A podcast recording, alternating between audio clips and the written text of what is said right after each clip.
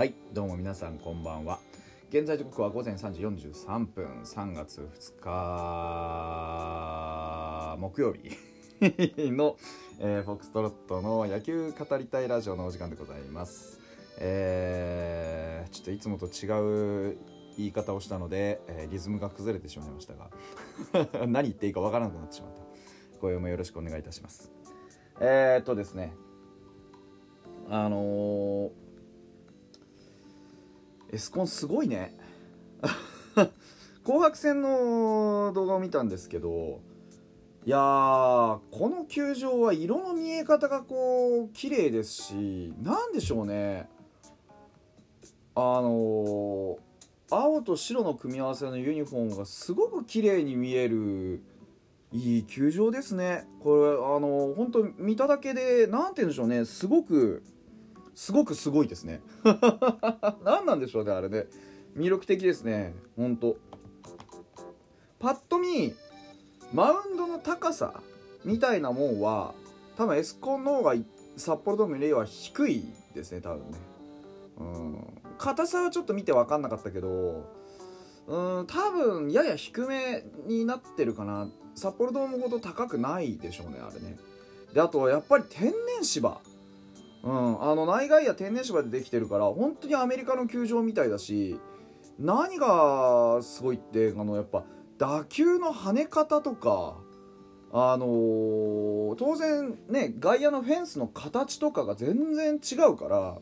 外野手がこぞってみんななんかこう取れそうで取れてないですもんね。なんかね、だから外野守備はちょっとコツつかむまではエラー頻発しそうな気がする。バウンドの感覚がつかめてないから、ヒットになったボールの処理に慣れるまではちょっと外野の守りは考えないといけないかもしれないですよね。見てて思いましたね。弾み方がもうさ、例えば札幌ドームだとヒューって飛んできて外野フライが外野手の手前で弾んだら、こうポンと1回で結構大きめに跳ねるんですよね。なんですけど、やっぱエスコン天然芝なんで、なんかドスって感じで結構衝撃が吸収されちゃって、その場でなんか 2個3個ポンポンって跳ねたらもう終わりみたいな。ランが出ないですね。ゴルフでいうところのランが出ない。ほんとすごいなと思いました。やっぱりフェンスに跳ね返ったボールのこう軌道とかっていうのもちょっと癖があるから、そこの処理っていうのも難しいだろうし、なのでやっぱ外野手の感覚つかむまではっていう感じですね。内野手はね、逆に打球の威力が結構死んでることが多いんで、取ってからが早い上川端みたいなタイプはめちゃくちゃいきますね。あれは絶対にいいと思う。で、中身さらっと出てきた、その動画に出てきた人見たんですけど、加藤君はまあ良さそうっすね。加藤君はかなり良さそう。なんかホームラン打たれたりもしてましたけど、そこまで何か致命的な何かがあるって感じではないですね。だいぶ球のキレとかもあったし、三振取るシーンとかも見てても結構いい感じだと思います。まあ調整は順調かなっていう。で、矢澤君ですけど、バッティングでの好調とは今度は打って変わって、ちょっとピッチングに関してはもともとあんまりコントロールいいタイプではないんですけど、あれですね、強いて言うんだったら間が持ってないね。加藤君だと2段モーションクイックイってやってスーッと投球動作に入った後に、足をついてから手が出てくるまでにちょっとの間を持っているというか、こうなんでしょう、力のためができるタイミングを持ってんですけど、なんかこう矢澤君はそういう感じじゃないんですよね。なんか足ついたらドンみたいな感じだから、やっぱコントロールがバレルが短い、球持ちがこうなんでしょう、短いのでコントロールがあんまりついてない印象でしたよね。真ん中に寄っちゃったり逆球が多かったりっていう、すごくそういう感じがしてたな。だからまあ悪かないんですが、もう少しこうなんでしょうね、威力で取るストライクって当然ありますけど、そのパターンはちょっと減らさないともったいないかな、球威はあるタイプだと思うんでね、まあって感じでしょう。川野くんは、まあ、見てまあそうだろうなとは思ったんですけど、やっぱコントロールっすね。肝心要のところでなんでしょう、クイックネスが生きてないというか、川野くんはまた別の意味で間が持たないんですよね。なんか緩急つけてるようなんだけど、ワンテンポで一本上司になりがちなんですよ。球の緩急はついてるかもしれないですけど、こう球持ちの緩急がついてないというか、投げる球に球速差はまあまあついてる、なんですけど、投げるまでの間にこう遊びとか余裕がない、特に余裕のなさってのはちょっと見えるな。ストレート投げても丁寧さはあんまり感じない、なんか威力で持っていこうみたいな、こうえいやっていうタイプの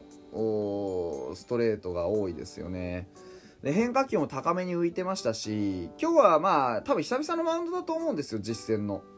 なのでまあそういう意味ではあまりこうなんて言うんでしょうね、実戦感覚がついてはなかったのかなとは思う。なのでこうなんだろうな、川野くんは僕はフォーム改造だと思いますね。もう少し下半身から上半身につながるエネルギーの流れをもう少しだけ、ためができるようにこうなんでしょうな、バレルが短いような気がするんだよな。やっぱあれは左腕の特徴なのかなと思うんですけど、でも加藤君はめちゃくちゃコントロールいいわけじゃないですか。やっぱちょっとこう川野君は何か投球の動作をこう修正してしっかりと自分の思ったところにボールをコントロールできるようにならんと、かなり厳しいなというイメージですね。バッターの方で言うとね、やっぱり江越、こうインサイドの球に対する反応ってめちゃくちゃいいですよね。満塁ホームラン打ったっていう話らしいんですけど、あれはすごくこうインサイドの球をね上手にさばいて、この前のあれでタイムリー打ってましたけど、やっぱパターンなんでしょうね、江越大河が生きるパターンっていうのは、なんだろうと思います。で、やっぱりこう外目の勝負じゃなくてインサイド目の勝負された時にパカーンって打てるっていうのは僕は魅力だと思いますね。だから彼がバットをちょっと短めに持って軽く振るってことの意味はそこにありますね。外目のボールを軽くカットしてインサイド気味に入ってきたボールっていうのをああやって引っ掛けて長打だったりヒットにしていくっていうパターン、ショートサードの頭をピューンと越えてライナーで外野の手前に落とす、もしくはスタンドまで持っていくっていうパターンは、今後江越のパターンになりそうな、そんな気がしましたね。清水くんなんですけど、ホームラン打ってましたし、この間もいい打球飛ばしてました。年に数回あります、ああいうのは。僕はまだなんでしょう、信用してないわけじゃないんですけど、清水君はたまにああいうこう小当たりゾーンに入ることがあるんですね。その小当たりゾーンに入るっていう清水雄志が結局課題として持ってるのは、毎回その小当たりゾーンを維持できないんですよ。だから僕はこれで開幕まで走ってくれるんだったら